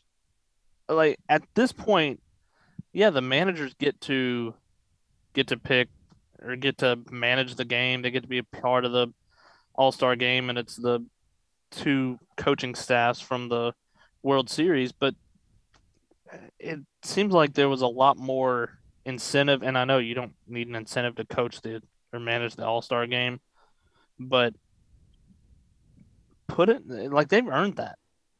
Be able to put your input in, because outside of this, outside of writing the lineup card, which is already chosen for you, yeah, or put it to the guys that are already on the team, have them pick it. Like, you've got to put more emphasis on people that are in it, that are a part of it already. There's got to be more of a input from those folks, because obviously they're the baseball people around town. Yeah. Well, I think that the game holds too much weight to allow it to be a fan vote, with the All-Star game giving home field advantage for the Fall Classic, the World Series. I think it just holds too much weight. Now, you know, uh, like the N B A, they do a fan vote, and I think it works great for the N B A because it's more just entertainment for the fans. That's what the fans want. They just want to see their favorite players play. But with the M L B, I think it needs to be a player and a coach vote only. Don't even give the fans one vote for one player at the end, and I think that'd be it, because it just with something all these teams know what the All-Star game is is being played for, and that's for home field advantage when it comes to October. And with it actually meaning something it, for an All-Star game, I think it needs to be the players choosing the best teams available. Yeah, I, I think that the fans, I mean, I get it. It's the fans' favorites and whatnot, and you know, the fans know the best in baseball. No, they, they clearly don't. They just elected Tim Anderson to be the starting shortstop. No, they don't. Alejandro Kirk is having a good year, but he's not the best catcher in the American League. Oh, but you're going to get the big markets that, like, if Mike Trout is playing for, I don't know, the Arizona Diamondbacks, I don't know that he's necessarily yeah. in. I mean, I, again, we talked about it last week. I think he should be in. But if Tim Anderson is playing for Baltimore, Baltimore, he's not in. Right. Shouldn't be in. Yeah. Or even uh, the guy you were talking about earlier, Colin, Alek Manoah. I mean, if he's at Tampa Bay, nobody's right. heard of him before. No. It's uh, – Yeah, I, I, I think because of it, I had written it on the uh, the the show doc as well. Like, does this does the Midsummer Classic even mean as much as it used to? Like, I, I don't feel like it does. I feel like it's just watered down. I, I know I hardly – I watch the Home Run Derby. I'll turn on the All-Star Game and have it on the background, but I'm not going to sit there and watch every pitch. I've always loved the All-Star Game. I love everything about it. I don't know what it is. I love it all. I sit there and I will watch the celebrity softball game. Yep. Every pitch. I record it every year. Uh, yep. I love it. I love all of it. Now, the Home Run Derby is probably what I am least excited about. But, like, the All-Star Game, I love it. But I agree with you. It is extremely watered down and does not mean as much as it did back when we were growing up. And I don't know if it's that – this is going to sound extremely old manish, but we're in different stages of life. Yeah. But, like, it doesn't – like, before, it seemed like you were named an All-Star. That's that's pretty high stuff. Even if you were just a one-time All-Star. Yeah. That's a heck of an accomplishment. Now – it means you play for a big market team and are you're a fan favorite. Yeah, it means you're flashy. I like Tim Anderson, and I'm gonna go back and I'm gonna look this up. Who are the one-time All-Stars back when it was player and coaching staffs picking the All-Star teams? Who are one-time All-Stars that are extremely more deserving than Tim Anderson? And I know I'm picking on Tim Anderson, but it's somebody like him. And Alejandro Kirk, same idea. Yeah. Kirk probably deserves it this year. Is he a starter? I don't think so. But we talked about how weak the catching ballot was, and that's what it is. The shortstop challenge in the A L is not weak. Yeah. But you pick the weakest shortstop. I don't get it, man. I, I don't know. The uh, the Home Run Derby lineup is going to feature eight people, and they have not announced all eight yet. We've got six of the eight. Uh, Pete Alonso, Ronald Acuna Junior, Albert Pujols, who we talked about earlier. Juan Soto's back in it. Kyle Schwarber's in there. I think he'll do pretty darn good. Uh, the most recent one announced is Julio Rodriguez from the Mariners, the rookie. Um, that should be pretty f- fun to see how a rookie does. D- I would hope that Giancarlo Stanton's going to be in there just so he can hit balls out of Dodger Stadium like he did when he was with the Marlins all those years ago. I, so you're looking at one more National League? No, no, well, no, it's not even even. It's. I don't think it matters. No. I would say Rodriguez is the only A L guy. So, uh, Vlad Junior again? Ohtani? Uh, I know that uh, I get Ohtani because it would be in Los Angeles, and I know it's not the, the Angels, it's at the Dodgers, but still same town. I mean, what do you guys think of the field so far? A lot weaker than last year's field, that's for sure. I mean, last year's field, you had Cedric Mullins and you had uh, Trevor Story and you had, you know, Vlad Junior, um, Ohtani last year. I just think that this year it's it's just kind of meh. I don't really see any name that sticks out at me right off the bat. I just think it's set up for Pete Alonso to three-peat at this point. Yeah, I mean, I like Schwarber. I've been a Schwarber fan ever since we saw him play at J I Clement Stadium back when he was a catcher for Indiana. Oh, wow. Yeah. That was – he hit a ball very far. um, but I've been a big Schwarber fan.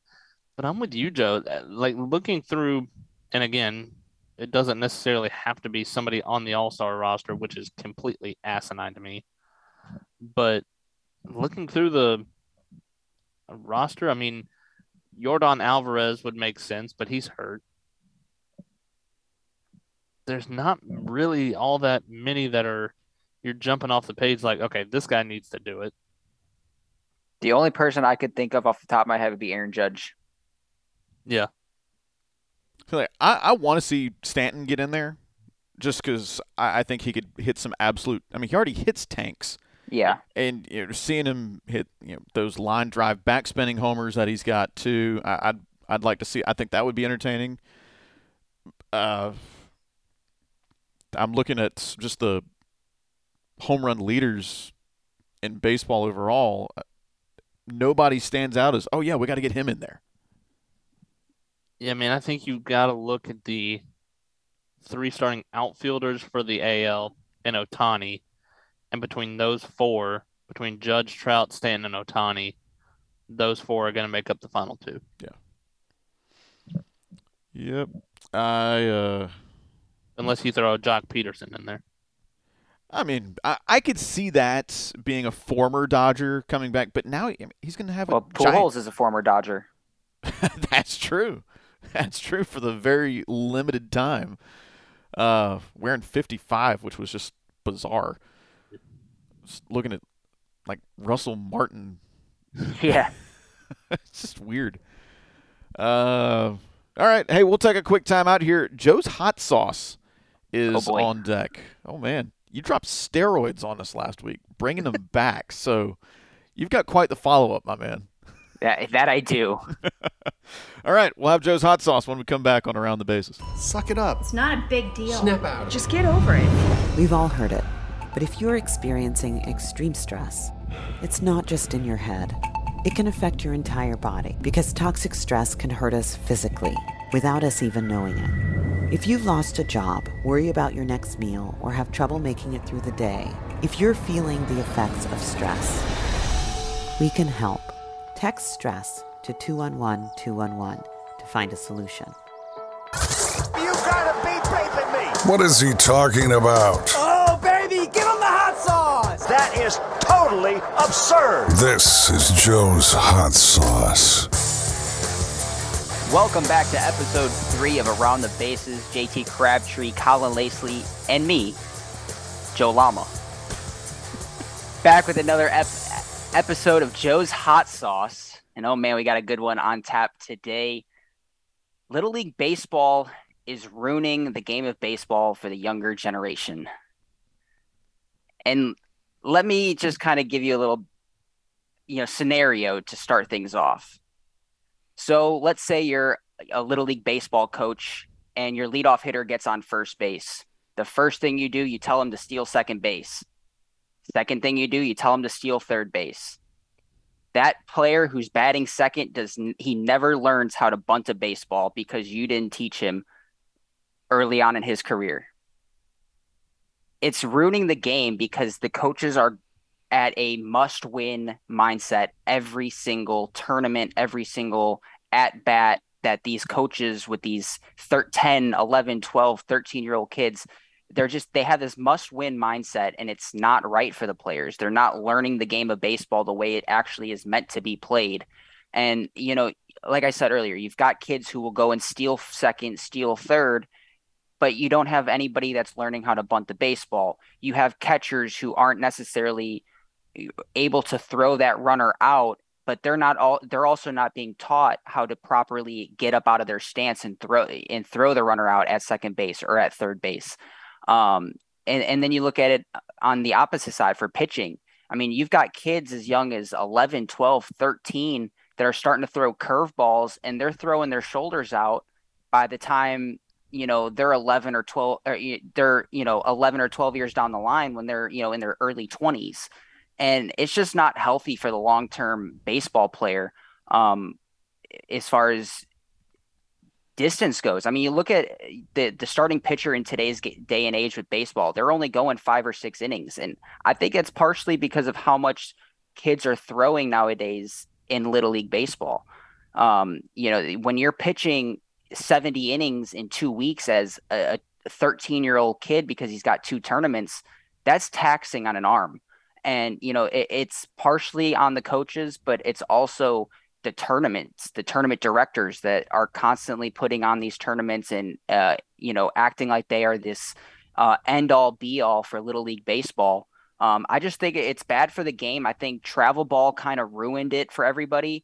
Um, you know, if you had even uh, Little League World Series, I think, is probably one of the only tournaments that is actually still a somewhat competitive league where it's not necessarily travel ball because it's all in-house. It, you're taking your in-house team and just moving up through the ranks as you get further on into the Little League World Series.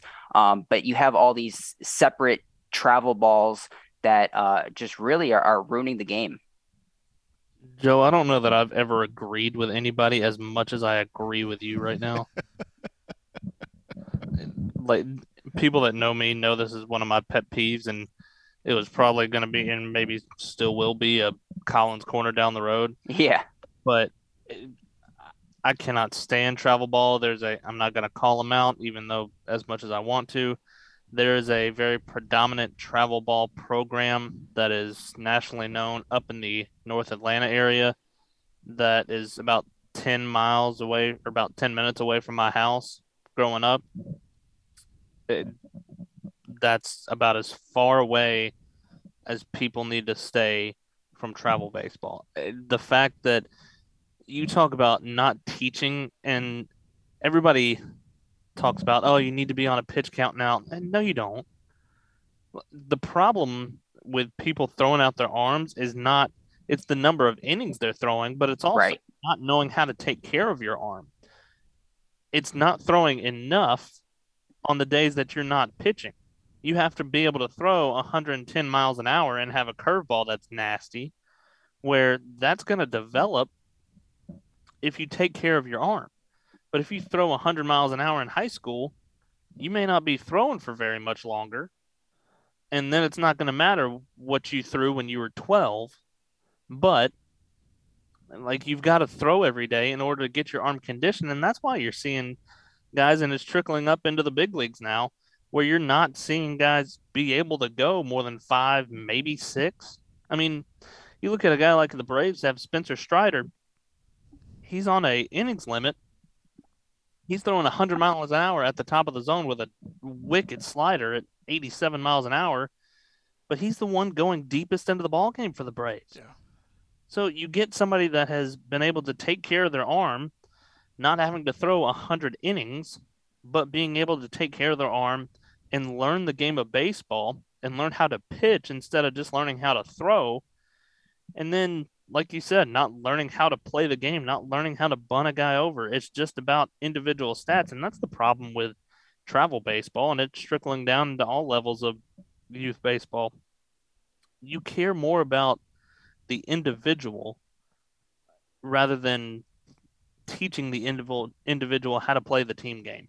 Yep. Sorry, I didn't mean to hijack Joe's hot sauce. But oh, no, yeah. I mean, I with that one. Yeah. And, and I mean, like, I'm sure we've all kind of, you know, as growing up through Little League Baseball, have kind of, you know, figured this out. Most of these coaches, they put their worst player in right field. You can't do that in the M L B. You can't do that in college baseball. Right field is, is, is just as important as left field. But in Little League, it just ingrains in these players' head that the right fielder is your worst player on the team.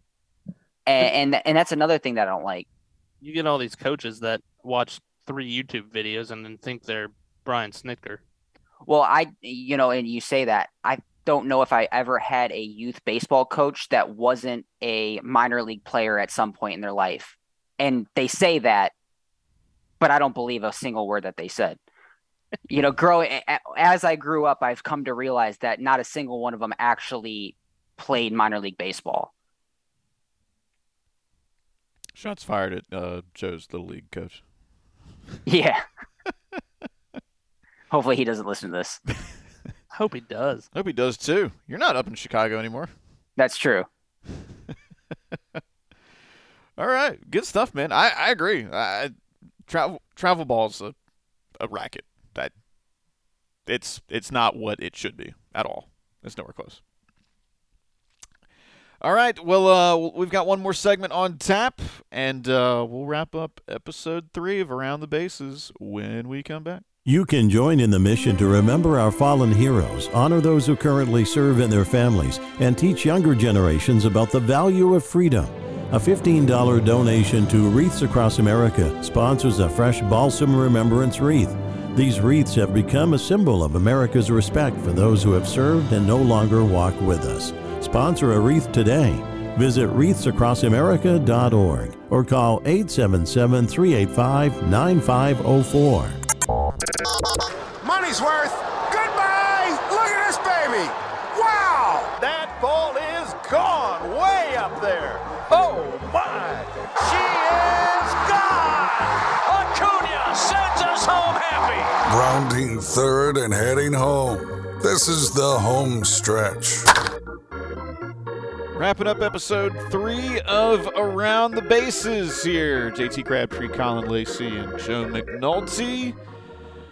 The home stretch here. We just, uh, where we typically just kind of throw a little bit together. Some baseball, some some good, mostly bad, a lot of weird. No prostates. Last week was a lot of weird. We went off the rails last week, man. Um, it took two episodes, so how long did I thought we lost? Let's uh, let's start off with the minors. Um, God, this is stupid. So, Major League Baseball is going to test out a new rule in the minors, specifically Single A Florida State League.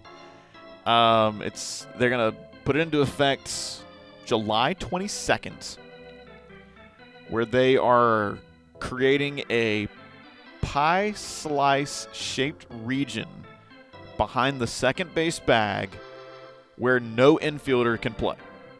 So you can do the shift where you put three guys on the left, three guys on the right, but you can't play directly behind the second base bag. The aim of this is to increase base hits. But if you have more base hits, you have more guys on base, which means more pickoff throws, which means longer innings, longer at-bats, which kills the pace of play, which goes exactly against what Rob Manfred is trying to do. Robert, pick a side, dude. Like, no, no, no, no. This is his whole thing. He has two major initiatives that he's been trying to push since he became commissioner: increase offense and increase pace of play. What he doesn't realize is if he accomplishes one, he kills the other.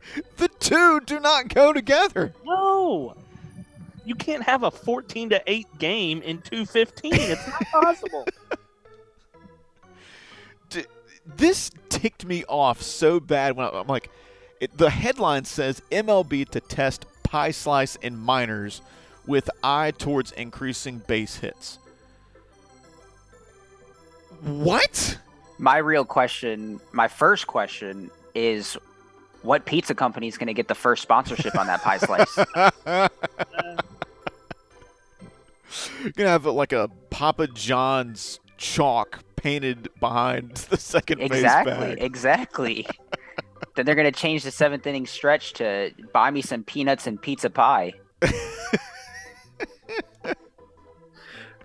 My thing with this, so it's got the chalk lines, and I don't know if the picture that's on the story was photoshopped or if they've tried this somewhere else, but you essentially take the front two edges of the base and extend them out towards the foul lines. So, one, it doesn't say anything about, and people have tinkered with the rule of, you can't shift, so you can't have anybody on the outfield grass. That's really dumb. If you don't want but, to get outs, then hit the ball the other way. Right. And so my question is, they didn't say anything about not being able to not be on the outfield grass.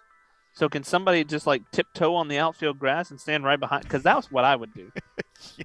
That's what I would do just to show how stupid this is. You put somebody with their toes on the outfield grass right in the middle of that pizza slice. So you can't play in the field. And if the rule goes in where, like, you have to have four guys on the infield, you can't play behind it. But nothing's stopping you from playing in front of the second base bag. Right. So or it's, you can still put three on the left side. Yes. If you're a pull hitter, you're not hitting it up the middle. No. So eventually, you're going to get to, okay, on this guy, Somebody's going to run out there with a spray paint can, make a big circle here. You can't stand here. We're going to play a game of Twister on the infield. It's going to be like soccer where the, the officials have the can of spray to, like, line out the, the wall for a free kick. And that's another thing. Who's enforcing this? Like, the umpires, okay, you get into minor league ball, you have three of them. Well, one of them is at home plate. He's got enough to worry about, worrying about pitches. The guy at first is looking at the pitcher, watching for a balk, and then he's also watching the hitter for a check swing. If there's somebody in the field and there's a runner on base, he's standing in front of second base. So what's he turning around to make sure there's nobody standing in the restricted area? Well, what happens if you are standing in the restricted area? Uh, uh, what's what's the, the repercussions? It, that's a good point, too. Do you get, like, Adrian Beltre dumped if you don't move? You get sent to the penalty box for two minutes. It's a five-minute minor. Yeah. The fact that this makes the most sense out of anything is the stupid crap we come up with. I don't get, like, okay, if you're wanting to, I, this makes me so mad. If you want to make it where you're decreasing the shift, I don't like that, but okay, whatever. But the whole aim of increasing base hits, again, You're want, you're complaining that the game takes too long, so you're going to put the ball in play and have more hits to speed up the game? Uh, what, are we, what are we doing here, man? Like, think about this. If you equate this over to football, it would be like saying that when you're on the goal line, you can't have, on defense, you can't have six guys on the line of scrimmage. Yes. How yeah. stupid does that sound? It's so dumb. You can't have more than five guys on that line of scrimmage. Or if in, in basketball, if you're in the lane, you couldn't have more than two defenders. Right. Like, like this is just so stupid. And the fact that people just refuse to beat the shift rather than – I don't get it. My Probably one of my favorite plays in baseball, I don't know where it would rank, is when a team is in the shift and a and someone lays down a bunt. Yes. God. And especially, I said it with Noah Ledford this year for Georgia Southern, because everybody shifted him, especially when he batted left-handed. But if he would bunt down the third base line and get a good push bunt down the third base line, he could have a double. Yes. I was just thinking Robinson Cano against the yeah. Red Sox a couple years ago. They shifted, and he didn't. It wasn't even a true bunt. It was just kind of a, a choke up and a slap, and he just pushed it down the line, got a double. Yeah, beat it. You don't like it, beat it. Yes. By the way, I don't know if I've seen any team in college baseball shift more than the Troy Trojans do. Uh, no. Uh, wow. Who? We're, we're going to leave Troy alone on this one. It's fine. Although w- we may bring up the uh, the Skylar Mead debacle in Statesboro eventually. Uh-oh. Well, I mean, we've already brought up the press box up there. Be careful of those doors. Yeah, those, they're tricky, man. They're uh, they're loud. Uh, that's a that's a story for another day. Yeah, and probably another podcast where we're not using our real names. Probably. Uh, one last thing before we wrap it up here. Colin, you had shared with us um, that Adam Wainwright, apparently after every start um, the last couple of years, the day after his starts, he goes on what he calls a old man walk around the stadium they're at and just sees the sights and sounds, meets the people, and just appreciates a ballpark. That's pretty dang cool. No, I love this, and you and I have talked about this many times, how we're both ballpark dorks to where we'll get to a ballpark if we haven't been there before and either on practice day, just walk around the stadium, be able to see everything in the stadium. And, Joe, you and I were talking about it before we started this. There's another layer to this old man walk. Yeah, so Adam Wainwright actually – uh, for home games specifically, if the Cardinals are playing at Busch Stadium, he actually signs a baseball and hides it somewhere in the stadium and then puts a uh, a clue out on Twitter, and a fan can go and find the baseball. And this past uh, this past week, he did one where he said, if you're looking for a frozen refreshment that's non-alcoholic, but it's not actually a beverage, and it was a frozen lemonade stand. And it, there was a, a baseball signed by Adam Wainwright sitting on top, and a little six-year-old kid found it. Uh, so it's just stuff like that that uh, that he does for the community for Saint Louis is really cool. And actually, uh, I saw a video of him in Pittsburgh earlier this year. He did a walk, and Pittsburgh uh, kind of did a cool ceremony for him. Uh, they brought him up to the booth that is in charge of all the L E D boards in the stadium, and they told him to hit one of the buttons. So he pushed the button, and in the outfield, it said, "Thank you, Adam," in the outfield. Now, I don't know if that was for thanking him for striking out fifteen the night before, or, uh, you know, but, you know, it, it's cool gestures for, from the Pirates to, uh, to do that. And, and it's kind of cool that he does that at no matter what stadium he's at. Yeah, that's pretty cool, man. I, I would, I mean, like you said, Kyle, I practice day when I made my first trip to Louisiana Lafayette to, uh, Rousseau Park, man, I didn't watch an ounce of practice. No, I, I went upstairs, I set up my booth, and I just got lost. I just wandered around, went to their club level, looked at the suites. I'm a I'm a door handle puller, so I mean, what one of the coolest places I've ever got to walk around at at a baseball game was when South Alabama football was playing Georgia State football at Turner Field, and me and Pat Greenwood ended up walking around Turner Field for about two and a half hours, just getting lost in the in the back rooms. It was it was a really cool. Time out. You want a funny story about getting lost at Turner Field? Let's do it.